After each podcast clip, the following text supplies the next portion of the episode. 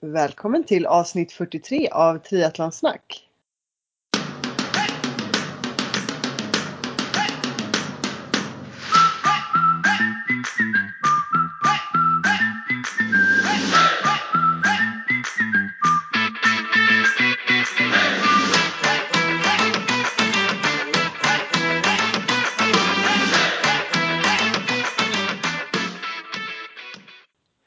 Mig Sofia Häger och med Therese Granelli. Hej Sofia! Hur är läget? Eh, det är bara bra här. En liten eh, hektisk morgon men eh, ja. Annars är det fint. Själv då? Jo det är bra, det är november. Ja, Sjukt är inte det? väldigt sjukt. Ja, mörkt och regnigt som det ska vara men otroligt fint när det väl är ljust ute. Höstfärgerna är ju magiskt vackra. Ja, Eh, Idag, det är måndag morgon idag när vi spelar in eh, podden. Eh, och Viktor är ledig idag så vi hade bestämt igår att, nej men och så är farmor här också så att eh, vi bara, vi springer long trail i, idag. Eh, typ hade hittat en runda här inte så långt bort som var 17 kilometer och så riktigt så. Jag älskar när det är, det gör inget om det regnar så att säga att det kan gärna få vara ledigt och dant liksom. ja. Så vaknade vi i morse så bara Nej men det blåser 24 i byarna. Vi, bara, vi kanske inte ska ge oss ut i skogen i 24. Det kanske är så här mer dumt än... det ja det kommer blåsa omkull. Ja, typ så. Eller träd i huvudet liksom. Så vi bara, vi får nog tänka om. Eh, så nu får det bli något eh, slags kombi-gym, eh, cy- cykelpass på gymmet. Ja, men det skulle blåsa jättemycket hela veckan här. Ja, fy. Och det märks att det har börjat redan. Ja, ingen roligt alls. När man ändå har barnvakt och båda är lediga på en vardag och vi skulle passa på. Såklart ska vädret spela ett spratt. Ja. Ja. Men det jag kan komma är ju, det blir ju nya coronarestriktioner ja. för ja, Öster, Östergötland bland annat förra veckan. Väster, eh, Västra Götaland. Ja just det, ja. Vi drabbade båda två egentligen. Mm. Eh, nej så eh, simhallen stängde direkt. Nej. Nej, det har faktiskt inte våra gjort, ska jag säga.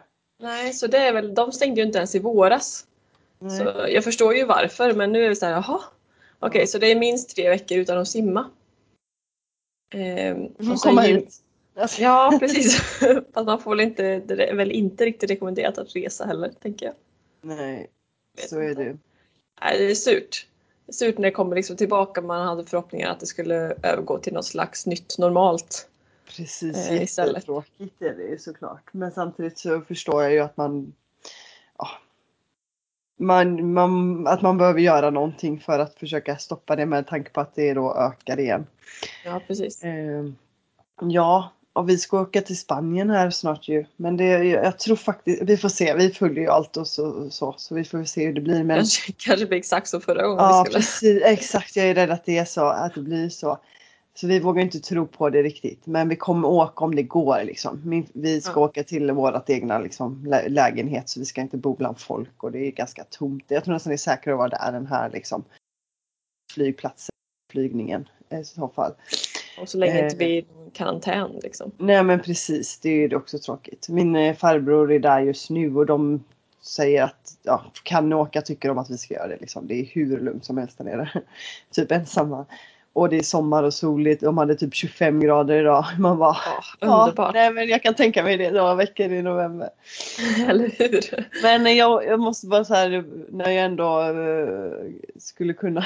Har jag någon som ly- poddlyssnare som är sugen på att byta barnvagn med mig i tre veckor så är jag. Jag skulle så gärna vilja ha en Thule Glide när vi åker ner dit. För min vagn är så jäkla stor. Jag har en sån Thule eh, Chariot Sport som är så här multisportsvagn. Eh, och där nere kommer jag ju bara springa så där hade det räckt med en löparvagn. Så jag hade varit så sugen på att kunna byta det. Så jag, har jag någon lyssnare som bara känner att de skulle kunna byta vagn eller har den att låna ut så en Thule Glide hade jag gärna velat ha i tre veckor. Och när är det ni åker ifall det går? Eh, vi åker 15 november och kommer hem Ja. 7 december. Så vi är där i tre veckor helt enkelt. Eller 6 Ja men december. då får ni få skriva till Therese. Om det är någon Exakt. som är det någon som säger, känner att de kan tänka sig att byta eller låna ut eller hyra ut så ja, hör av er. Ja, hade varit lite smidigare. precis. Lite lättare. ja, grymt. Eh, har det hänt något annat kul Sofia de senaste veckorna då? Eh, nej, alltså jag, vi tränade ju tillsammans. Det har vi inte nämnt eller? Nej, det tror jag Vi, inte. Jag, jag åkte ju till Skövde förra helgen för att få en bikefit av min eh, coach. Och sen när jag sitter på tåget och scro- slöscrollar Instagram som jag brukar göra så ser jag att du har lagt upp på stories att du är i Skövde. Ja, min Jag moster bor i Skövde och fyller 50 så vi hade hoppat av tåget jag och Malte i Skövde. Eh, och på tal om det så har jag och Malte var på en riktig roadtrip så vi har varit uppe i Luleå och hängt. Ja. Eh, och, och så avslutade vi den här trippen med att stanna i Skövde då. Så tajmar vi det så du fick, vi fick ett härligt styrkepass ihop. ja, det var jättekul. Speciellt eftersom du har lagt upp ett styrkeprogram till mig så du kunde visa mig ordentligt. Ja exakt. Nej, och vad jag ska vi, göra. på tal om den frågan då, hur går det? Har du kört några mer? Ja, men jag, jag har nog kört, vad har jag gjort? Fyra pass kanske? Ja, Sen vi Bra sågs. ja. Ja, det känns bra. Du har fått Eh, in det- eh, Ja, men det är kul som du säger nu när jag har liksom siffror att gå på och Ja. ett fast schema istället för att bara gå till gymmet och bara jaha, vad är Vad ledigt ska jag göra idag? Nej men exakt, det är ju stor skillnad att göra det. Och att man jobbar i block så då, att man jobbar ett tag med samma övningar, känner att man gör en progress och sen så gör vi om och gör nya, eh, ja, siktar på nya mål istället liksom. Så nej det är kul. Ja, så tänker jag så ja, men nu får jag inte mesa för då ser Therese det. Ja exakt, det jag att du fuskar här. Du kan inte komma med samma vikt, vikter om 20 dagar, eh, omgångar här. Nej, precis. Nej, men så det kommer bra, det blir lite roligare.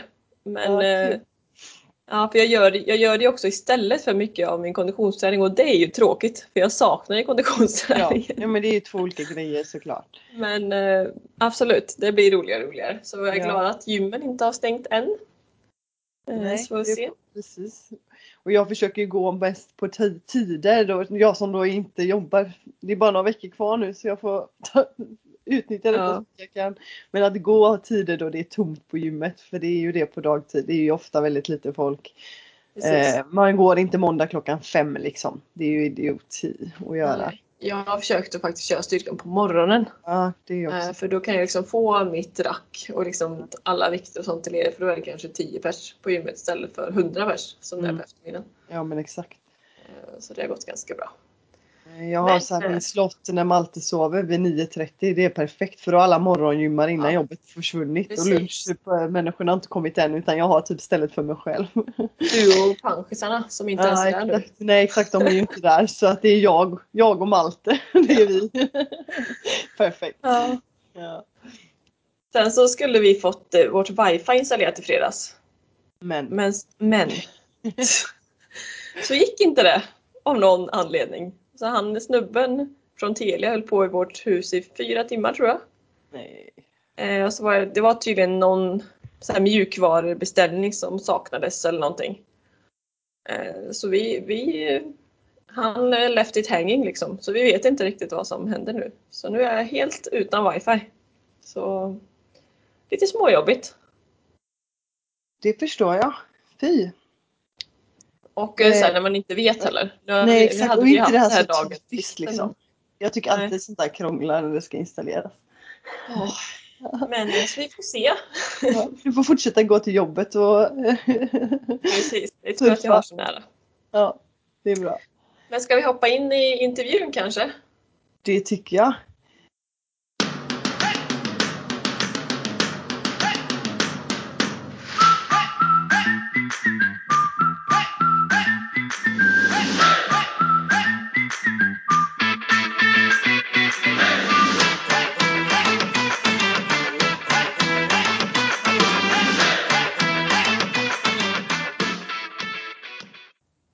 Detta avsnitt ska vi intervjua Elin Lilja Kolting som på senare år utvecklats enormt inom både swimrun och triathlon.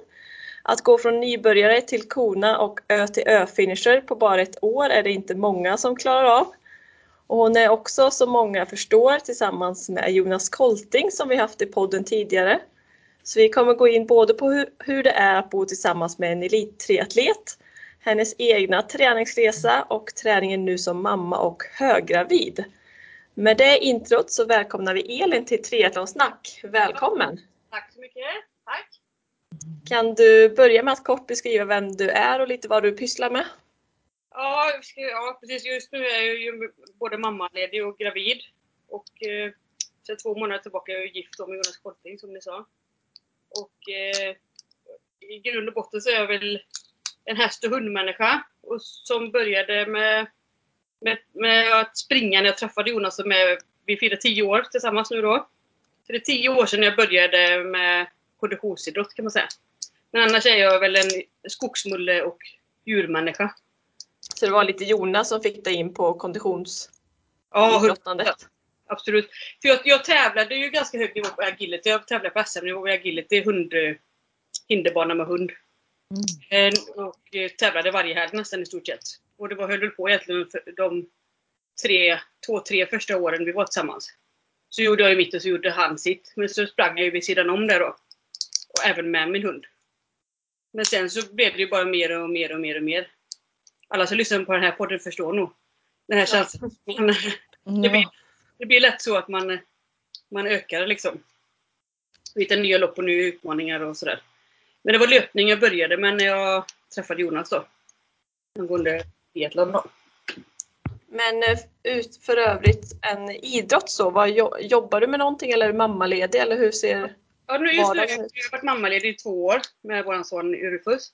Mm. Eh, Innan dess har jag jobbat på restaurang och gjort det i 15 år innan dess då. Det var ett tillfälligt jobb men jag älskar verkligen tempot och att vara på benen. Och service och träffa människor och alla på, och, för det mesta på gott humör. Och, och så passade det väldigt bra att jobba kvällar, jobba bara kvällar då.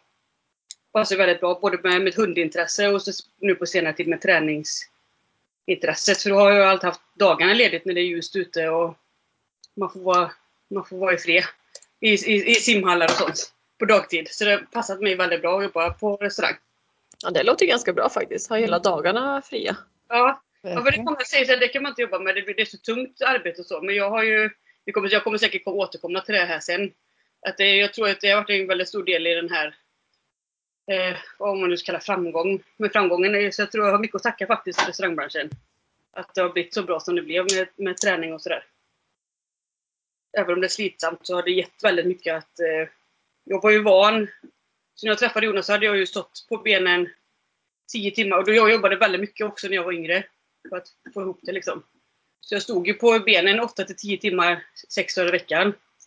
Och i, i ganska högt tempo, alltså stå och gå nonstop. Så jag räknade ut att jag, jag gick ungefär mellan 6 och 10 kilometer varje dag på arbetstid. Ja, du har byggt upp din uthållighet med andra ord. Ja, för jag var väldigt lättränad redan från starten när jag började springa. Jag klarade ganska hög belastning redan från början. Sen har jag haft mina skador på vägen sen här också då. Men, och det har nog med att göra att jag är van vid att stå, stå, stå och gå. Alltså allt det här grundträningen har ju gett mycket tror jag. Belastningen liksom. Jag tänker att även ridning är väl en träning. Det en var form av träning. när jag när jag var 14, tror jag det är klassiska hållen. Så, men ja precis, jag har ju mycket håll, hållning och sånt har jag från ridträningen. Men när började du med, för du nämnde att du började springa när du träffade Jonas, men när började du med triathlon och swimrun? Ja, årtalen här. Vi sprang ju på vår eh, andra dejt. Och var vi, var vi faktiskt ute och sprang. Så det var ju väldigt konstigt sätt att göra. Och det honom kanske. 2011, eh, 2000, vi träffades 2010 först faktiskt. Så det blev, räknade vi inte med att vi blev ihop för 2011 egentligen. Vi var ihop lite grann och så fast tyckte vi inte att det passade ihop. Men så blev vi ihop igen sen 2011. Så jag började springa 2010. Och sen började jag ju med, det var en svensk klassiker var det. Jag måste, jag måste tänka tillbaka nu. Och det var 2013 då egentligen. Som jag började.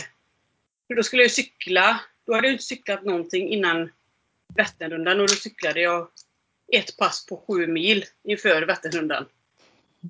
Oh, det är Ja. lite pannben Jag hade dubbla cykelbyxor också.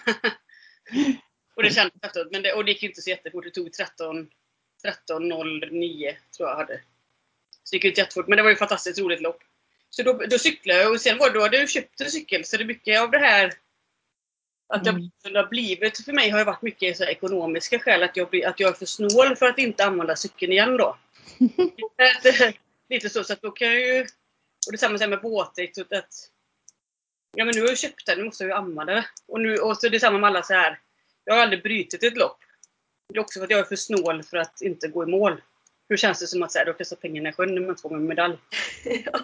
Så borde man tänka för att motivera sig själv. Lite så. Som nu när vi körde eh, förra året, alltså nu, nu, då var ju Rufus 11 månader. Stukade jag i foten på den här långa löpningen. Och det blev så här, men, för då hade, det var, krävdes ganska mycket på just att lösa barnvakt och liksom ta sig dit. Och, det är ju ganska dyr startplats och sådär. Och det bara fast det här var ju årets mål. Jag kan liksom inte bryta nu. Det hade varit ganska lätt att göra det för foten var svullen upp rejält. Men det var ju ren snålhet faktiskt. Och jag vet, för snål för att inte gå i mål helt enkelt. Men då, har du, men då har du egentligen gjort så många triatleter har, att, ni, att du börjar med en klassiker och sen är det lite, men nu kan jag ändå testa på allt och nu har jag all utrustning så nu kan jag lika gärna testa triathlon. Ja, verkligen. Så det började väl, nej, min första var faktiskt en olympisk distans i Göta kanal, jag kommer inte ihåg vad den hette nu. Eh, men det var en olympisk distans. Jag kommer ihåg simningen var så mycket längre än vad jag trodde då. För då hade jag fått lite övertro på mig själv för att jag tyckte att jag var så duktig när jag klarade Vansbrosimningen. Jag tyckte att jag var oövervinnlig. Ja. Jag tänkte att halva den sträckan är ju ingenting men det är 1500 meter är ändå ganska långt i tävling när det är trångt. För då simmar vi i kanalen så blir det trångt. Och det var ju inte jag van vid. Men när jag gick i mål där sen, sen tuggade det liksom på. Så provade jag sprint efter det och så... Men sen tog det ju... Det var två, inte förrän 2016 jag anmälde mig när det, när det kom till Jönköping. 2016. Mm. Ironman som jag körde längre än olympisk distans då. Så jag har ju inte åkt, åkt utomlands innan dess. Eh, får jag fråga då hur du la upp din träning i början? Hade du redan då när du började med triathlon som mål att du skulle till Kona eller är det något som kom väldigt eller senare?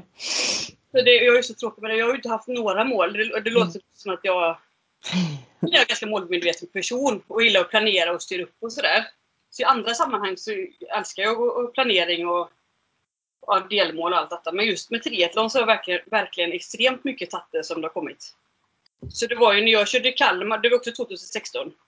Mm. Det var ju, för, det, det, då ska vi se, Jönköping är i juni tror jag va?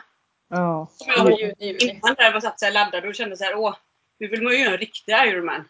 Sa jag då och då hade jag inte ens, absolut inga planer på det. För det är så långt och det, det är ju alla andra bara. Och då, och så gick ju, Jönköping gick ju jättebra. Så dagen efter så eh, fick jag ju en tidig födelsedagspresent av Jonas. En startplats till Kalmar. Då har jag fått köpa igenom Nirvana för det var ju fullbokat sedan länge. Så då var ju fem veckor innan den riktiga Ironman fick jag ju reda på att jag skulle göra en Ironman. Så, nej, så jag, har inte, jag har inte haft några större planer. Och Kona visste jag oh, det är klart jag visste vad det var. Men nästan till inte. Det var ju någon som frågade mig eh, om det var dagen innan Kalmar. Om, om, du skulle, om du skulle klara en plats till Kona, skulle du tacka ja då? Alltså, vet jag inte ja, jo, det är klart man skulle, men alltså, jag har ju inte ens inte en tanke på det. Nej, det fanns inte där liksom. Nej, jag typ jag skulle göra Ironman för att sen kvala till Kona. Det var liksom långt. Alltså jag visste inte ens att jag skulle göra Ironman för fem veckor innan. Och däremellan hade jag ju både ÖTÖ och Rockman swimrun inplanerat. Du kör ett riktigt täv en riktig tävlingssäsong där med andra ord. Ja, det var ju så man tänker tillbaka nu, nu när man sitter så här. Mammaledig och höggravid. Man bara, hur, hur gick det där till? man är idel tänker man inte på det. Tränar man ju däremellan ja. och så kör jag mina lopp och så tycker jag att det är så kul. Och jag blir inte så... Jag laddar ju inte upp så mycket. Vissa jag vet ju att man blir sådär... Man kan få den här tomhetskänslan efter lopp. För att det kräver så mycket uppladdning och energi innan. Men jag är lite tapp. Jag har alltid haft ett lopp. Jag kommer inte ihåg, men jag körde... Hör ni mig? Ja. ja. Jag körde uh, Jönköping, då visste jag att jag skulle köra Rockman sen. Och körde Rockman så visste jag att jag skulle köra ÖTÖ. Så jag har aldrig liksom tagit ut mig mentalt till 100% på något lopp. För jag har hela tiden haft något nytt. Och haft något nytt att se fram emot. Så då hade det blivit någon sån här... Ja, det mm. då var det ju sådär. För då, då, kände jag så här. Det här för det är också det med snålheten då, att det här kostar så mycket pengar så det här, det här behöver jag verkligen... Det, det, så, jag, så, fort jag kvalade dit, eller jag tackade ja till den platsen, så var det ju verkligen... All in. Liksom, ja. Men hur, men hur la du upp din träning då? Eller kör du den också bara helt på känsla? Jag tänker att lite tanke borde du ha för de här långa distanserna. Ja, jag, jag, har ju, jag bor ihop med en coach, så självklart jag har ju jättemycket. Men det, jag, jag har inte följt något strikt program utan vi, vi sitter ju och pratar hemma kanske mer då så det är klart att någon slags röd tråd har väl alltid funnits. Men sen har jag ju tränat så mycket jag har orkat och hunnit. Att, så ibland har jag varit ute och sprungit och känner jag ja, jag har en timme på mig nu innan jag måste till jobbet. Då har jag åkt och simmat 1500 meter för att jag har hunnit. Och det har ju inte funnits med i något program eller sådär. Utan jag har ju bara gillat att liksom pressa in så mycket som möjligt hela tiden. Då. Och sen så, den, 2016, den sommaren där, jag kvalade till och allt, det var ju väldigt bra form. Då körde jag ju så mycket lopp. Så jag kollade tillbaka i min kalender, då hade jag ju ganska tuffa lopp. Näst, I stort sett nästan varje helg. Och vissa, helg, vissa helger hade jag en triathlon på lördagen och en swimrun på söndagen. Så den mängdträningen, den är ju svår att nästan få in utan att det är en tävling. Alltså 5-6 timmars träningstid i ett streck som swimrunloppet till exempel. Det gav ju mig väldigt mycket för att sen kunna köra Ironman med fem veckors förberedelse. Jag har ju inte tränat för det, men indirekt när man tittar tillbaka och kollar på vilka lopp jag hade kört så hade jag ju fått riktigt, riktigt bra träningshelger faktiskt. Många bra helger på rad där, i och med de här loppen jag körde. Då. Och det blir så omedvetet också. Det är ju så roligt att köra lopp och, det, och man pressar ju sig själv mycket mer när det är lopp än när det är träning. Så de långa loppen blir väldigt bra träningspass. Långpass inför Ironman. Hårda långpass kan man påstå då ändå. Hårda och bra. Ja. Även om man tänker sig, jag var ju väldigt oförberedd för det är ju inte många som kör en Ironman med fem veckors förberedelse. Ja. Men ja, kollar man på loppen så var jag nog ganska väl förberedd ändå trots allt. Liksom. Men hur kändes det då när du fick liksom den här platsen till eh, Hawaii och hur kändes det att köra Hawaii när du var där på plats? Ja, det, var ju, det är ju det är, man är ju otroligt tacksam. Nu i efterhand är man ju nästan bara tacksam att man fick chansen att få, få gjort det. Gjort det gjort. Det är ingen som kan ta ifrån en det nu när, man, när det är gjort. Och, för hade jag inte gjort det så hade jag nog verkligen haft det som ett drömmål. Eh, att, att göra någon gång. Och det är ju kanske inte jättelätt att, att kvala dit. Jag hade också lite... Det blir väl svårare och svårare känns det som. Ja det blir ju det och sen så för det jag tänker nu då, nu hoppar jag lite här i, i men jag tänker att när jag är 45-50 sen kanske att man skulle göra en ny satsning när barnen är lite större. Och att man ville så här, det var ju så roligt så man vill nästan göra det en gång till. För det jag kände då när jag var där så var det var ju verkligen, jag då jagar medaljer här. var ju verkligen att jag vill verkligen gå i mål för jag kanske aldrig får den här chansen och möjligheten igen. Så det blev väldigt, jag satte ju aldrig upp press på mig själv annars för det går ju som det går eller skitsamma, det kommer en ny, man får en ny chans igen eller men just Kona får man kanske inte den chansen igen. Det är lite speciellt med det. Att man väljer ju faktiskt inte det själv riktigt, att komma dit. Ja, är ni med? Ja, nej, vi är med. Vad tycker du har varit mest utmanande med din träning? Eh, om man tar från början så är det ju simningen. Jag grät ju när jag skulle simma upp ett vatten första gången. Alltså jag har varit extremt rädd för att simma öppet vatten. Du tycker det är läskigt liksom? Och jag, jag för mig Jonas sa i hans podd, eller om det var en annan podd, att du var rädd för att hitta lik när du simmar. Ja. Stämmer det? Alltså, alltså på riktigt, på riktigt nu, nu är det så här åtta år senare så är det ju verkligen det, är det bästa jag vet. Det är det, det är jag mest tacksam för att jag lärde mig simma upp ett vatten. Det finns ju inget bättre än att gå ut en tidig morgon i en spegelplagg och simma. Det är, alltså, det är så konstigt att man kan vända på det. Men den största utmaningen har absolut varit det. Jag har ju aldrig varit rädd för att ta i eller rädd att misslyckas eller rädd för att skada mig eller... Nej, utan det var att lära mig simma var egentligen utmaningen. Sen så... Jag har inga direkta hjärnspöken eller uh, höga krav på mig själv. Uh, nej, nej. Så sen vad utmaningen har varit, jag, jag har tagit lite som har kommit. Jag har inte haft så hög press på mig själv riktigt. Det kanske på gott och ont. Jag kanske kunnat bli mycket bättre om jag hade haft lite högre målsättning. Jag kanske siktat lite för lågt vissa gånger. Men skulle du säga att Jonas har varit stor del i hur du tränar och även din framgång? Ja, speciellt. Dels är han ju väldigt peppande såklart och han berömmer väldigt mycket och är väldigt sådär och, och han vet lite hur det funkar tänker jag. Han vet hur det funkar och är det någon fråga man har så frågar man honom så självklart det. Men jag tror det som har hjälpt mig mest eh, faktiskt är ju att man ser att gränserna är så för innan, alltså innan vi träffades så var ju, hur jag började springa var att jag ville springa Göteborgsvarvet någon gång i mitt liv. Och då var ju det det största jag visste nästan. till att inse att Göteborgsvarvet, det kan man springa som en träningsrunda, för det gjorde jag ett par år senare. Jag För att träna inför ett annat lopp. Så det blir sådär, från att det blir såhär, någon gång i livet skulle jag vilja springa Göteborgsvarvet. Till att köpte startpass dagen, dagen innan för att åka dit och springa det. På, jag hade 1.40 på, på hyfsat bra tid. Bara för att träna inför ett annat lopp. Hur man kan flytta sina gränser. Eh, det är nog det han har hjälpt mig med mest. Att man, dels hur han tränar, att man ser att han, är, han är ju också en vanlig människa egentligen. En egentligen. ja. andra perspektiv, att vara så här, vad, vad, är möjligt? Vad kan man göra? Vad är mycket? Att, eh, jag, innan tyckte jag att en människa som tränar mycket tränade tre gånger i veckan. Nu är det ju, människor tränar mycket, men det är ju tre pass om dagen är nästan normalt. Alltså man flyttar gränsen på vad som är normalt, det är ett tråkigt ord att använda, men vad som är rimligt. Ja, så.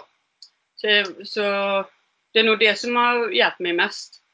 Att, eh, att man ändrar syn på hela grejen. Att det blir så kul att se hur mycket kan man träna egentligen. Alltså det finns, det finns ju ingen gräns. För det finns ju alltid någon som är värre också. Det är det som är roligt med Jonas, han har ju så många sådana. Kolla in den här personen.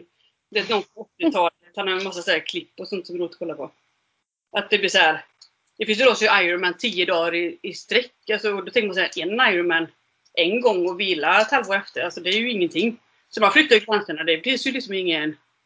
Det blir lite, lite sjukt nästan. Ja, det blir det ju. så jag skrattar ju nu bara Göteborgsvarvet liksom. Fast det är ju stort. Det är ju jättestort. Har man inte tränat innan så är det klart att det är jättebra träning för det. Och är svensk klassiker. Och så blir man så här, ja fast Jonas gjorde ju hela klassikern i ett svep. En annan har ju, har ju flera månader emellan. Alltså det blir ju, så det är väl det som... Eh, att flytta gränser helt enkelt tror jag det har faktiskt hjälpt mig mest. Men vad blev en vanlig liksom, mängdvecka för dig då när du var som mest i träningen? Jag tänker att du kanske inte tränar lika mycket just nu. Men... Nej, nej nu, är nu, nu har det börjat sätta stopp på magen så olika. Det är nästan... Eh, man, det var nästan alltid tävling på helgen. Och så har jag tänkt springa, alltså jag har tänkt ett långpass, ett kort snabbt. Både på cykel och löpning. Och så har jag alltid försökt simma så mycket som möjligt däremellan. Eh, ofta, för sim, simning är ju så perfekt att kombinera. Så att har jag varit och cyklat fem timmar så här kan man ju alltid åka och simma en halvtimme också. Simning behöver man ju inte lägga in tycker jag som ett schema utan det är bara Det kan man bara trycka in så mycket som möjligt och det är det jag alltid gjort. Så att, vart jag kom, slita med.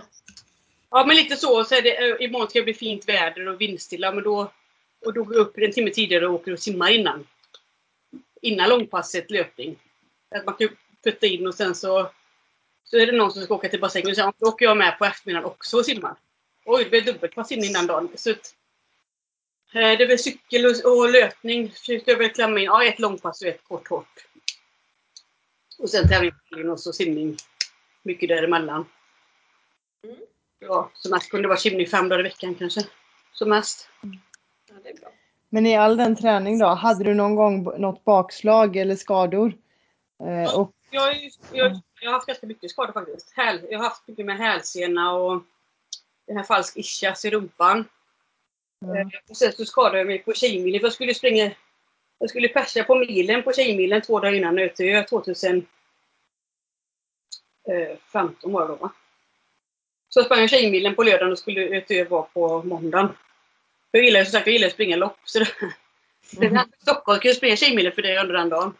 Så då, eh, då gjorde, gick eh, senan under foten gick av precis innan mål där. Jag missade mitt pers där med typ en sekund också. Riktigt sur. Ja. Ja. varit bättre. Så då, och det är också tack vare det, den skadan som gjordes, för då kunde jag ju simma. Så det var efter den skadan som gjorde att, för då eh, kunde jag, jag kunde inte gå de två första veckorna. Alltså det var verkligen en jätteskada. Men hur körde du Ötö då? Nej, nej det gick ju inte nej. Ja, nej, nej. Det, jag, det var illa. Fot, så senan, jag vet inte, eh, plantarsenan heter den. Gick, hade gått av. Så jag kunde inte gå på två veckor sedan. Så tog det, jag kunde inte springa på fem månader tror jag. Oj. Mycket rehab och mycket stötvågsbehandling. Jag gjorde massa grejer. Eh, men det gjorde också då var att jag simmade väldigt mycket. Så jag blev väldigt bra på att simma eh, på det här halvåret. Så det hade ju verkligen någonting gott med sig. Det är det som är, det är många gånger man varit tacksam för simningen alltså. Och sen kunde jag också ganska tidigt börja med spinning och sådär. Så det blir nästan att man la upp en bättre träningsplan när jag var skadad än innan. För att innan var det bara att köra på. Här var jag ju tvungen att liksom anpassa lite när jag var skadad. Det stärker på de två andra grenarna helt enkelt. Ja, så det hade verkligen, för det verkligen gått med sig. Det är flera mm. som också har gjort, gjort så. Om man skadat sig någonstans då, blir, då har man ju två andra grenar. Så kan man cykla ska man nästan alltid springa eller simma och sådär. Man kan alltid göra någonting. Mm. Det är ju skärmen med triathlon. Ja men det är verkligen det. Jag hade problem med axeln en period. Det var nog precis efter den perioden faktiskt. Då hade jag ju... Simmat för mycket? Eller? Det är cykla istället. Det använder man inte axeln. Det blir bra på det. Alltså, det, mm. triathlon är ju väldigt tacksamt på det viset. Det finns alltid någonting man kan göra. Mm. Och kan man inte göra något av det så kan man ju alltid träna mycket core, alltså inför. Alltså, som jag då, får träna mycket med fötterna, balansträning med fötterna. Och gå på gym med det då efter de här skadorna jag haft. Så då kan man, kan man inte träna något av det så kan man ju träna det då. Så, eh, ja. Det finns andra ursäkter att inte träna. Precis. Men du, du utvecklades ju väldigt mycket där under det året vi pratade om när du hade tävling efter tävling. Ja. Eh, vad skulle du säga varit dina knep till att lyckas och bli framgångsrik där? Eh, och klyschigt, men jag tror att det är att jag har gjort det för att jag tycker att det, att det är kul. Och jag har gjort det för upplevelsen. Jag har inte tävlat för att bevisa något eller eh, övervinna något. Utan det har varit den swimruntävlingen är kul att köra med den kompisen, den är kul att köra med den. Det är kul att åka på och se miljön där. Och det passar bra. Då åker jag med Jonas och kör den, då åker jag med och gör det. Alltså det har varit väldigt prestigelöst. Eh, och eh, jag tror det, ja, jag skulle nog säga att det är det prestigelösheten som gör det, att det har varit kul. Jag har ju inte haft några direkta mentala bakslag någon gång egentligen. Jag tänker precis som du säger, att du inte har någon press på dig då, att du inte sätter någon press på dig själv. Det kan ju vara ett, verkligen ett recept, eller så, på att det blir att lyckas. Att man inte... Jag tror faktiskt att det, att det gör jättemycket. För för det blir ju så också när man umgås med Jonas och, så, och kompisar till honom som är, i min värld, som är duktiga på riktigt. Mm. Alltså det blir så här, det kommer alltid finnas någon som är bättre. Och det är okej. Okay. Alltså så, det kommer alltid finnas någon som är sämre också. Vi har haft så här många så här som har kommenterat. Jag vet, jag har ju kommit sist. Speciellt när simtävlingen gjorde i början. Och sen så kom sist sist. Absolut sist. Jag kom till och med efter någon som var amputerad tror jag. Jag kom efter dem också. Och då är det så här, jag, för jag tycker, att jag tycker att jag var modig som ställde upp för att jag vet att jag själv var rädd för att simma. Så jag, jag tyckte att jag har ju varit jättemodig som har simmat sen att jag kom sist spelar ju ingen roll. Så att jag brukar alltid säga hjälpa kompisar som tycker att det är lite jobbigt. Att man, att man vinner, jag brukar säga att man vinner över alla som inte är med. Det ja, det är en ganska bra sägning. Ja, ja verkligen. Det är så de, många som är där och tittar då, för jag, det blir så att jag säger också, det blir så kommentarer. Och då blir det så, fast varför står du här vid sidan? Så något intresse måste ju personen i fråga ha, som är där och tittar. Ja, precis. Och lägger en kommentar som har kommit utav att Oj då, det var ju inte så bra. Eller nu, nu kommer vi efter den personen eller vad det nu kan vara. Och då tänker jag så här, jag kommer före dig, du har ju inte ens vågat ställa upp. Så att jag är ju vinnaren ändå. Lite så.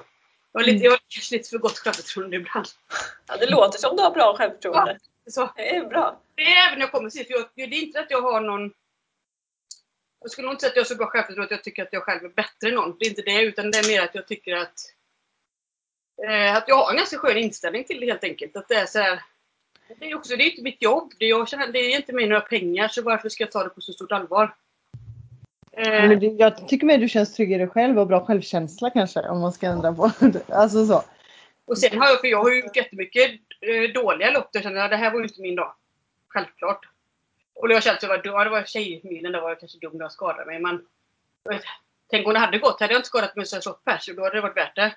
Måste våga chansa lite och, och få något annat gott med sig. Uh, nej men jag tror, jag tror min inställning faktiskt det har varit mycket av det vinnande konceptet. Men vad är du mest eh, stolt över tränings och tävlingsmässigt? Eh, ja, på något sätt. Och det, den är lite svår faktiskt. För dels är det ju självklart Kona. Eh, Men är det att komma till Kona eller att genomföra Kona? Det är också lite, det, att komma till Kona tycker jag ju är inte den stora grejen kanske. Eh, för det handlar ju mycket om eh, vilken tävling du kör, vilka tackar jag, för jag kom ju sexa i Kalmar. Och det var två slots. Jag hade ju tur, det var ju fyra stycken som tackade nej. Så det var ju inte spann min åldersklass. För då hade det kanske varit annorlunda. Då hade jag fått tävla mer. Det var inte många minuter efter, så jag var inte utanför boxen heller. Men... Så den, att, att kvala kan jag är kanske inte det jag är imponerad av mest. Eh, av mig själv eller av andra. Utan det, för det är så mycket annat utifrån som ska till. Det handlar ju om vilka andra som är med. Eh, just på den tävlingen, vilka tider de andra gör. Det är ju inte min prestation. Det är klart att jag avgör också. Men det hänger ju inte bara på mig. Riktigt så. Jag har ju... Det, jag, jag tror... Jag tror det, det är nog både Jönköping och Kalmar. Och sen jag och Jonas körde, vi körde Stockholm swimrun och vann. Vilket år det nu var, kommer jag inte ihåg. Men då var det så här, då var vi i riktigt bra form. Vi hade ingen dipp. Vi höll ihop riktigt bra. Så, så, jag kände att vi sprang riktigt bra. Som jag är stolt över. Sen har jag ett annat lopp som jag vann. Som var Exterra swimrun i Norge. Som vi vann, men som jag inte var nöjd med. För att det var, det var inte bra. Vi var tvungna att gå lite där. Men, du vet, nej. Du vet, och det spelar ingen roll om vi vann, för då är inte jag nöjd ändå. Ja, du hade inga, inte lika bra känsla i det här loppet. Nej. Så det, blir inte, det är inte placeringen som spelar så stor roll. Eller sagt att kvalrotationer, det är inte det. För det är ju inte, det har ju inte bara med mig att göra, utan det är ju, det är ju de andra påverkar ju om man kvalar eller inte. Vilket lopp de andra gör, det kan jag ju inte påverka. Så det är väl inte det som väger tyngst, utan det är väl när man har riktigt bra känsla. För det var ju... När jag körde, när jag körde Kalmar till exempel, då hade höll jag ihop det. Jag tyckte det var kul hela tiden. Och jag hade ju nästan ingen mental dipp. För man får ju, så, alla som har kört Kalmar vet ju att man får sån publikstöd och det är så häftig känsla att vara där. Och gick i mål och var liksom med och, och fräsch och pigg och glad. Och dagen efter kunde jag ta min hundpromenad som vanligt utan att vara helt sönder. Så det var en väldigt, väldigt rolig upplevelse överhuvudtaget. Så det är jag nog på många sätt mer stolt över än i Kona. För i Kona hade jag ju mer stress över att verkligen gå i mål. Så jag kände aldrig så Kalmar, utan i Kalmar var det bara roligt. Hela vägen. Och så det, en sån upplevelse är jag nog mer stolt över faktiskt. Så. Att man har kunnat njuta av att vara i det. Det kunde Kona med, fast inte lika mycket. Det var lite mer Lite press. mer press. Ja, men lite så. Mm. Som sagt, återkommer till pengarna. Det kostar som en mindre bil att åka. Jag ska ha den medaljen för den är dyr. Men om vi pratar lite framåt då. Har du några kommande mål? Eller nu är det, det är ett helt annat mål nu kanske? Ja, jag ska försöka det här barnet helt och rent. Men, ja. nej, men jag, tyckte, jag tyckte ju mitt upplägg, nu får man ju säga hur allting går såklart, men eh, mm. eh, fram, eh, 100% ÖTÖ nästa år. För då kommer mm. den här bebisen vara 10 månader. Det är ganska rimligt, men ganska kort tid. Lagom tid att mm. köra ett ganska långt lopp. Och det som är skönt med ÖTÖ är ju att det, där har jag inte ont av att gå vissa sträckor. Alltså det, ÖTÖ är man glad av att få vara med i och man njuter så av den dagen och man träffar människor. Och det är ett väldigt trevligt lopp samtidigt som det faktiskt är en utmaning och man måste träna inför det. Eh, så det är ganska så det, det är bra att ha lite som motor så. Men sen är det väl jag är ju sugen på, på swimrun för att jag är ju som jag sa innan, i grund och botten en skogsmänniska. Så att swimrun och äventyr är ju det som faktiskt ligger mig varmast om hjärtat. Så om du skulle välja mellan swimrun och triathlon så är det swimrun som är lite roligare?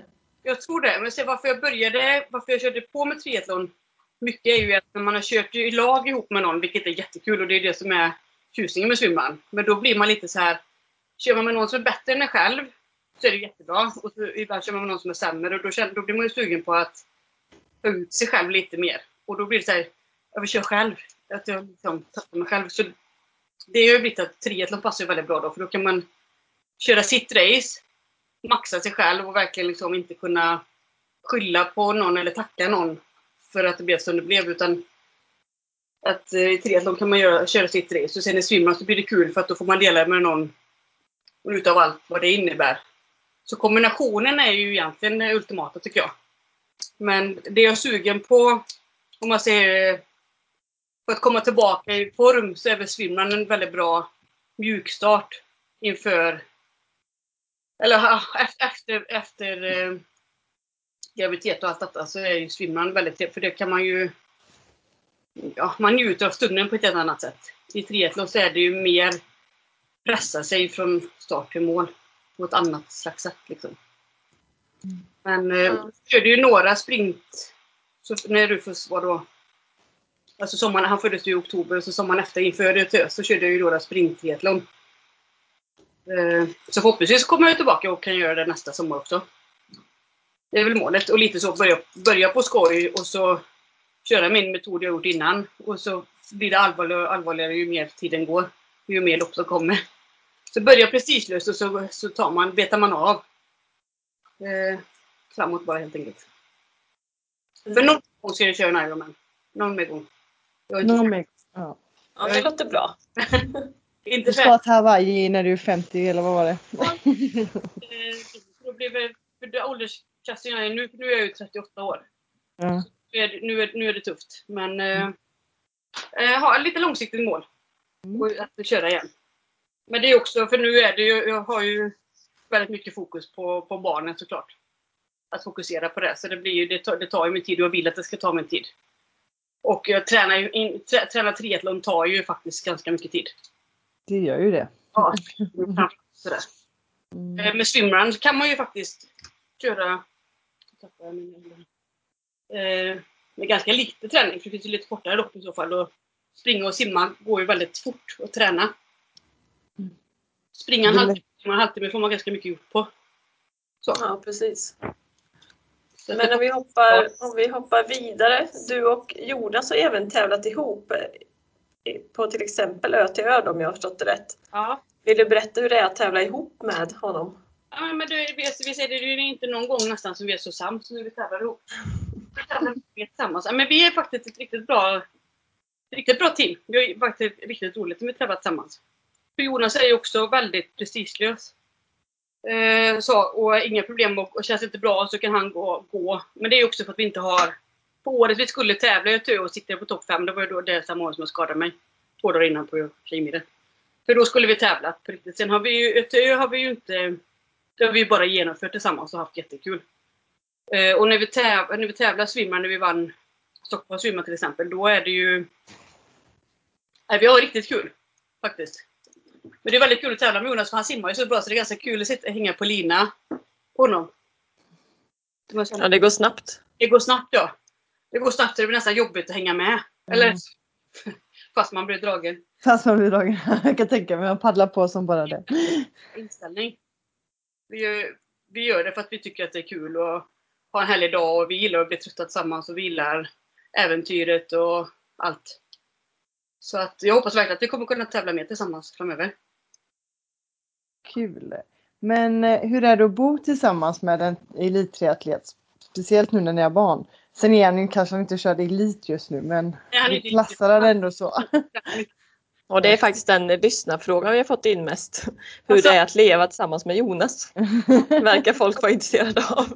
De som känner mig, brukar, de ställer nog frågan tvärtom. Ja. Att Jonas jobbar bor med, det frågar Jonas hur det är att bo med mig, det är nog, det är nog, det är nog större utmaning tror jag. Jag har mer så grejer för mig med hur det ska vara städat och, och, allt. Ja, jag har nog med, Jonas är extremt enkel att leva med, väldigt ordningsam och väldigt duktig på att städa och tvätta och plocka ordning. Och, sen är han ju borta långa stunder, när han är, så han är borta ganska mycket. Jag är ganska mycket själv hemma. Vilket passar mig bra för då får jag gå och pilla med mitt utan att någon stör. Eh, han är extremt lätt att leva med faktiskt, måste jag säga. Utan det är då jag och så blir den krångliga personen här. Som har krav och regler. Och han anpassar sig snällt eller? Ja det gör han Det, när han hade bott här, då har han bott här i tre jag, bo- jag bor i ett hus och så flyttade han in här och nu ska vi flytta igen. Det tog tre år. Så min mamma sa "Vad- det syns inte. Det syns inte att han bor här. Så det, Han har smugit in på ett hörn. Ja, lite så. Så ställt undan hans grejer. Nej, jag lägger fram. Nej, men det, han är faktiskt väldigt lätt att bo med. Eh, sen är det nog jag som är krånglig. Ja, Okej, men det var roligt att höra. Ja. Ja, det är så, ja. Alla som känner Jonas vet ju om att det är så. Det är samma när vi ska flytta nu, så vi håller på att renovera vårt nya hus nu då. Och det är också många som frågar mig, hur kommer ni överens? Man tror att Jonas har starka åsikter och tycker så mycket. Man har, han har, det, är- jag har gjort, jag har 100 procent eh, Jag bestämmer 100% av mandat där. Ja. verkligen. Så han, han vet när han kan någonting så, här, så, så brinner han ju för sin sak, verkligen. Men han är ju väldigt bra på att veta vad han, vad han inte kan också faktiskt. ja, det är skönt. Så då släpper han det, då låter han dig göra det. Ja. Eller? Ja. Så det är faktiskt ganska skönt. Sen så det klart att det, vi kan diskutera saker. Det kan, det kan vi verkligen göra. Men bor ni kvar i radhuset fortfarande? Ni har inte flyttat än? Vi har inte flyttat än, nej, utan det är verkligen det, det, det är spånskivor till golv och väggar fortfarande. Så Ja, vi bor i radhuset nu ja. Vi ska flytta första december. Jag ska Spännande. ja. nu på en gång så här, flytt och packa och, och köra shop samtidigt. Och så, så jag har gjort så mycket som möjligt. Jag är lite frustrerad men jag jag tror att så att säga, så vi ska flytta och då får han komma in med sina saker där lite. Vi får se. Vi får se. Stå på frågan är att han är väldigt lätt att bo med och att det är jag som är den svåra. Ja, okej. Men har du några tips till våra lyssnare i och med, med att få ihop vardagen när man är flitiga motionärer och även småbarnsföräldrar? Och I vårat fall så är det, vi, vi är ju så överens om hur vi... För för mig, jag vill ju verkligen vara hemma och vara ute i skogen mycket. Så att jag har, min träning är ju mycket mer vid sidan nu. Men det är ju att jag har valt det. Och sen passar ju det också väldigt bra. Så att Jonas... Dels är det ju för att vad är viktigt för honom och vad är viktigt för mig? För Jonas, hans träning är ju viktig. Det är ju hans, det är hans livsstil och vad som är viktigt för att han ska må bra. För mig är ju det, när jag tränar så är det en bonus. Så vi är ju väldigt överens och det är ganska lätt med att han, han kör sin träning och sen så vill jag träna så säger jag till så får han komma hem och passa Rufus då. Eller om han badar med Rufus under tiden jag simmar, att vi pusslar ihop det så. Med att han, hans träningstid, för det är viktigare för honom. Sen har jag andra saker som är viktigare för mig. Och då gör jag det. Så, så att det, vi, vi delar upp det ganska tydliga eh, ja, vi är ganska tydliga med vad vi tycker är viktigt för oss själva. Och så respekterar vi och accepterar det. Så att det är ju inte det att det ska vara rättvist, att vi ska träna lika mycket var. Och det är väl det som underlättar mest, för då kanske det har blivit mer tjafs kanske. Vems tid är viktigast och sådär. Eh, och då hade det väl varit alltså tävlar mest. eller jag vet inte hur man hade delat upp det då, men vi är ganska överens om att hans träning är viktigare för honom än vad min träning är för mig. Så då blir det att han, han, han får den tiden, eller får, det känns konstigt, man, ger- man ger ju inte tid till någon. Men lite så. Så det är väl ingenting som krockar här hemma överhuvudtaget egentligen. Tydlighet då, det verkar så. Ja, och ja, vi, respekt, vi har stor respekt för varandra och accepterar varandra och, Mm. och, och förstår varandra helt enkelt. Sen klart att det går kris ibland, men man irriterar sig. Det, för det är väldigt lätt att irritera sig på någon man bor ihop med. Så det är klart att vi gör det, självklart. Men i grund och botten så har vi, vår grundtanke är, väldigt, är vi väldigt överens. Det är vi verkligen. Men Jonas nämnde, som om du också nämnde nu, att ni håller på att eh, renovera ett hus och att ni har ett huskonto på Instagram. Ja. Eh, hur, hur går det husprojektet? Går det enligt plan och så? Bara, Ja. Vi nämnde lite men. Det, det är precis det jag som har. Nu, nu har de semester, nu har de huslov, våra byggjobbare som är fantastiska. Ja, okej. Och allt går faktiskt enligt plan. Det enda just nu som vi håller på med är att leveransen av golvet eh, har eh, tyvärr blivit uppskjutet. Så att, och det stör, det stör ju mig något enormt då att det inte blir som jag har tänkt mig. För jag har ju allt är inskrivet i kalendern med tid och, och plats, allting. Det jag har väldigt stor struktur på hur det här renoveringen går till. Och så har vi fått lite störningar i detta nu då, att golvet inte kommer som det ska. Men nu, nu har jag fått lite datum i alla fall. Så att vi kommer tyvärr inte få det klart innan vi flyttar in. Men det kommer komma innan jul förhoppningsvis. Men annars går det faktiskt precis som planerat. Det går extremt eh, smidigt hittills måste jag säga. Men hur hanterar du då när det inte blir som du har planerat? Nej, det är ju det att man får ju, jag vet ju att det är ju inget, inget att göra utan jag måste bara gilla läget. Vilket inte är min starka, starkaste egenskap kanske egentligen men Nej, ligga på och be dem lägga på leverantörerna och och förklara hur viktigt det är. Men sen så är det ju inte mer Jag litar på att alla som jobbar med, med sitt jobb gör sitt bästa. Så att man får bara gilla läget helt enkelt. Mm. Men om vi hoppar in till något lite annat då, eller det kan ju relatera i och för sig till att ta hand om hus och träning och allt möjligt. Ja. Men har du några lifehacks att dela med dig av? Kan vara vad som helst. som gör livet lite smidigare Eh, eh, eller roligare? Ja, ja, det är nog förbereda tror jag. Eh, Missa plats som vi ser i- restaurang, att preppa, det är, ju, det är nog det jag gillar mest av allt. Att förbereda inför att förbereda det man ska göra. Har du något exempel? Eh, ja, vad ska jag tänka sig i vardagssammanhang? Vad, vad kan det vara? Alltså, ja, men det är som att man skriver handlingslista när man ska handla ungefär. Att man inte, för nu åker jag och handlar random väldigt ofta i och för sig, för jag handlar ju lite nu lite då. Men annars att, man för, att allting blir ju enklare om man förbereder det man ska göra. Med att ha en plan innan man gör någonting. Så att innan, till exempel om jag ska ha en stor städdag. Jag tänkte, Imorgon, imorgon, ska jag, imorgon ska jag storstäda. Dagen innan då börjar jag ju redan, då börjar jag, ju plan, då börjar jag smygstäda och plocka i ordning inför att jag ska städa. Jag gillar att göra saker inför det jag ska göra. Så om jag ska åka och slänga sopor imorgon, då gillar jag att packa, då, packa, då lägger jag soporna i bilen redan idag. Så Så slänger du sopor i två dagar varför? Så jag och egentligen kanske man drar ut på det, men, nej, men det, det är så njutningsfullt att Känna att man är lite steget före. steget före hela tiden, det gillar jag. Som när jag lagar mat så gillar jag ju dessa matlagningsprogram, att jag gillar att lägga fram allting och börja hacka. Så att sen när själva matlagningen börjar, då är allting preppat. Det, den känslan gillar jag väldigt mycket. Ja, jag förstår känslan. Jag tänkte säga Sofia, du känns som att du också gillar det va? Ja, ibland. Eller ja, när jag, när jag hinner tänka till så gillar jag att göra så. Ja, men som jag har min garderob, jag, ju- alla mina skjortor hänger ju färdigstrukna. Jag, jag hänger inte in skjortorna först och stryker sen. Som jag vet kompisar, då tar jag ut skjortor så stryker de den, den som de ska ha på sig den dagen. Men jag är då med. strukna innan. Jag har ju preppat, jag har ju förberett. För att bara kunna ta en skjorta sen när jag väl ska ha den. Så allt, hänger just, allt är förberett. I den mån det går.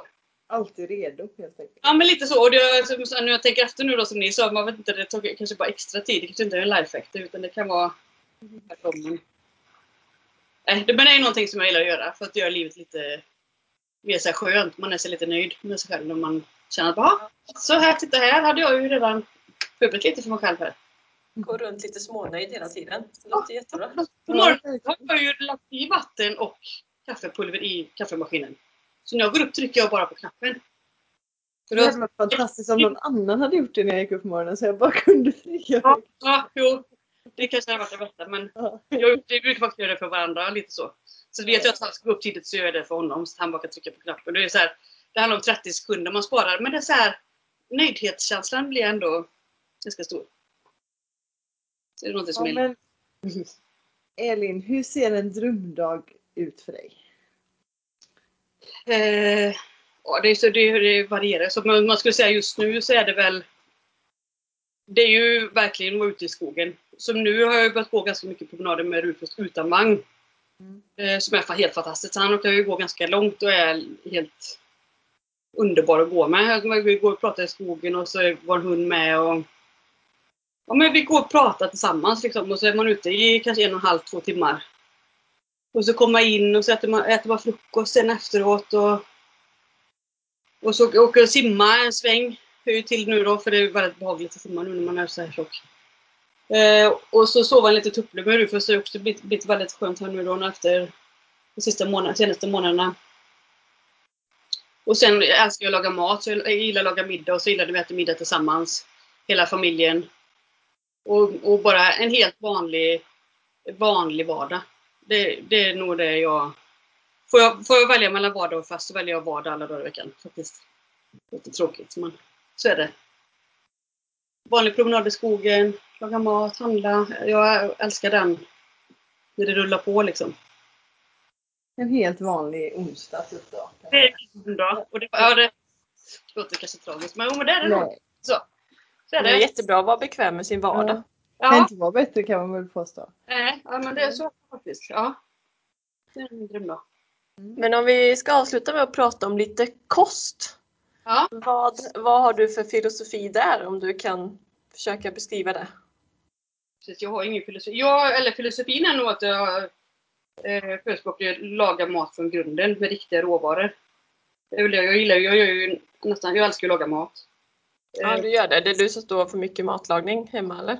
Ja, jag har 90 procent minst. Jag skulle säga så här 98 procent. Nu är det jag som lagar maten tror jag. Jo, vi, jag och Jonas gillar ju... Han, gillar, han älskar ju min mat som tur är, men eh, jag är ju husmanskostmänniska. Jonas vill ju äta sin fisk och sallad och kött och sallad. Han skulle kunna äta det alla dagar i veckan. Men jag är ju husmanskost. Jag gillar ju att laga, laga svensk vanlig mat. Med sås och potatis och... Så jag, jag äter ganska mycket potatis och... Jag gillar potatis mycket helt enkelt. Potatismos och allt sånt. Så Jonas kanske inte äter så mycket av just då men... Men ni lagar ändå samma måltid till hela familjen? Ja, absolut. Och så, Ja. Det jag gör, eh, till om Jonas inte är hemma så kan jag ju typ hoppa över salladen. Så att typ äter. Men- När han är hemma så brukar jag alltid, vi gör ju alltid en stor sallad också. Så äter inte han potatis utan tar sallad istället. Men nej, vi- nej, vi äter absolut samma mat. Och min filosofi är nog bara bra mat från grunden skulle jag nog kalla det då. Bra. Så jag har ju inte så mycket LCHF. För att det är ju LCHF-inspirerat absolut. I och med att jag bor med Jonas. Men annars är det mer bra mat från grunden och så mycket husmanskost tror jag skulle säga att det är det jag lagar mest.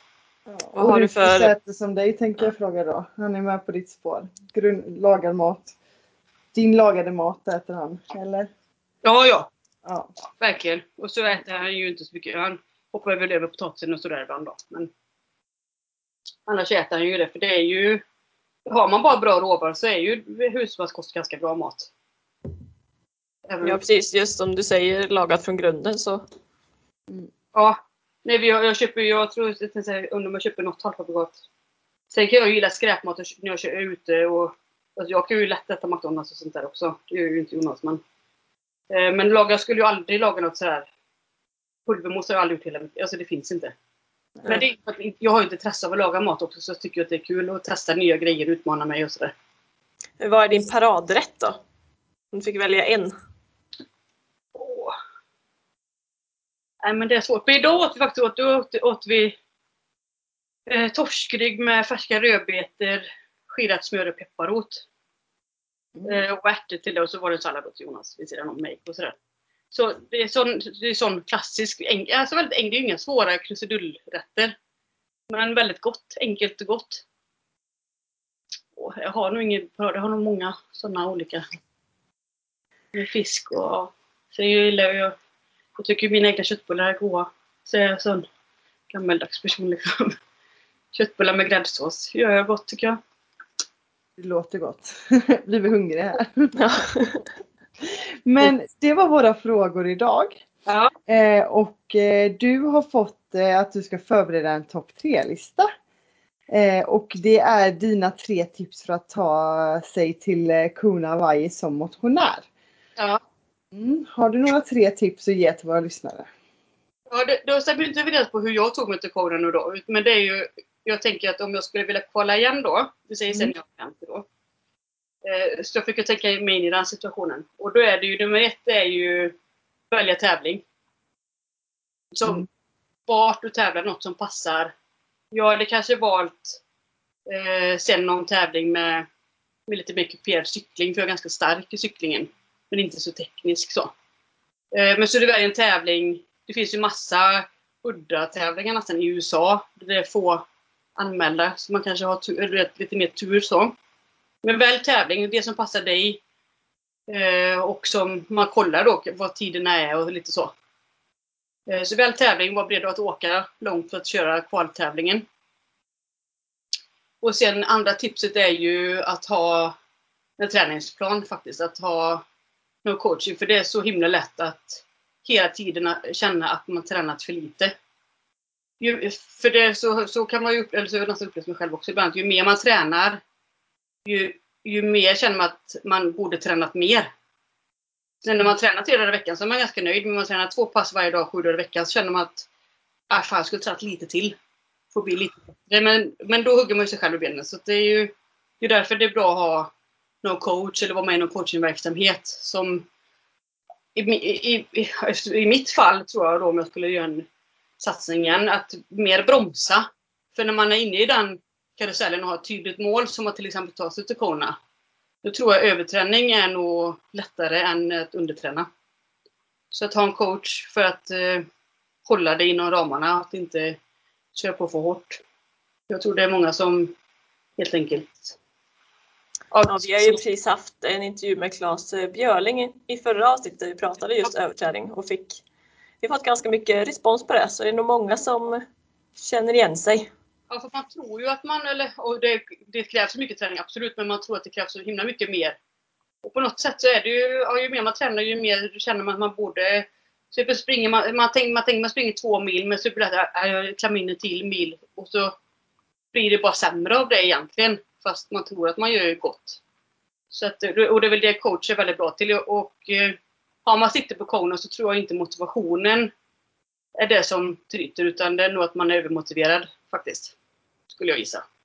Stämmer in på väldigt många. Mm. Så det är mitt andra tips att ha en coach för att hålla, hålla igen mer och få bekräftat att du tränar tillräckligt mycket. Och sen tre är nog att inte ha siktet inställt. Ja, tre ska jag ha tur då, skulle jag säga för det, för det kräver, så är det faktiskt, det kräver lite tur. Det kräver att de andra inte, i din startgrupp inte är bättre än dig den dagen helt enkelt. Men eh, sen också att inte, jag tror det är farligt att ha eh, eh, för högt mål, eller att allting står och hänger på det. Jag tror att, att ha kul på vägen är väldigt viktigt. Ja, att, att man har inställningen att det är lite av ett lotteri att, att kvala till Kona. Det är det andra som påverkar. Du kan inte påverka det bara själv för då hade det ju varit då hade man kunnat sätta krav men det, man kan inte det för det andra som är med.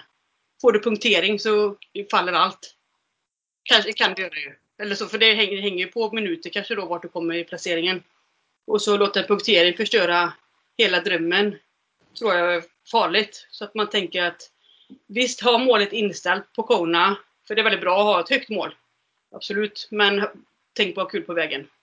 För då blir inte besvikelsen så stor. För att jag tror att de flesta som vill kvala kommer inte göra det på första försöket om man säger så.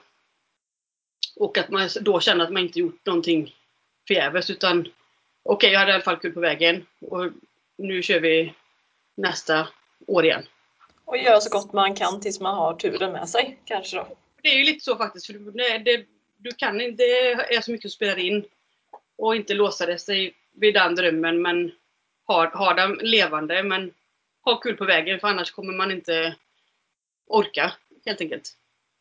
För det kan ju ta flera år till slut att kvala och då eh, ja, nej, ha kul på vägen är mitt tredje tips. Helt klart. ja, men det låter bra. Vi har en sista liten grej som vi har i varje intervju som är fem snabba. Ja. Vi kommer ge två alternativ där du får välja det ena eller andra. Ja. ja. Ehm, och egentligen utan att tänka så vidare värst mycket. Ja men det är jag ganska bra på så att det passar. Ja. är du beredd? Ja. Träna med eller utan musik? Utan. Träna på tidig morgon eller sen kväll? Tidig morgon. Sprint eller olympisk distans? Olympisk. Skavsår eller håll? Skavsår. Varma eller kalla förhållanden under tävling? Kalla. Ja, var snabb. Ja men det var ju självklart, det var så enkla val så det, det, visste jag. Ja. och det var roliga grejer, för det, ja, det är roligt, det var nästan olika där. Men det var verkligen självklara. Det, det visste jag. Visst, ja. Kul. Eh, det var det sista vi hade. Har du någonting du vill tillägga? Nej jag tror inte Jag får be om ursäkt för att jag pratar så fort bara. Hoppas att ja, det, är, det är bra, bra ifall folk tränar under tiden och lyssnar. Ja, man behöver den här speedknappen behövs inte på mig liksom. ja, riktigt kul att ha dig i podden. Ja, det var kul att vara med. Det var roligt. Det var länge sedan jag pratade om triathlon och mig själv. Så att... ja, men vi hoppas att se dig tillbaka både i swimrun och triathlon snart här. Ja, ja men det var... fram emot det till sommaren. Och vi får önska lycka till med andra barnet helt enkelt. Ja, ja det är det som är närmast nu. Därför får vi be om ursäkt till också. Men det, det kan hända när som helst nu då. Vi ja, väntar med spänning. Andfåddheten är, är där den är. Men eh, nej, förhoppningsvis är jag tillbaka på banan eh, nästa år. Härligt att höra. Sofia, vill du bara snabbt dra nästa eh, veckas gäst? Ja, absolut. Nästa intervju blir med Martina Johansson som också är en önskegäst som vi har fått in. Och där ska vi ha ett eh, avsnitt med riktigt kostfokus. Så det ska bli jätteintressant. Ehm, men annars så har vi inte så mycket att tillägga idag. Jag tycker att vi stänger boken där. Det gör vi. Vi säger tack till lyssnarna och tack till Elin. Ja, jättetack ha det Elin för bra. att du tog dig tiden. Ja, det var så lite så. Tack så mycket. Ha det bra! Samma. Hej då!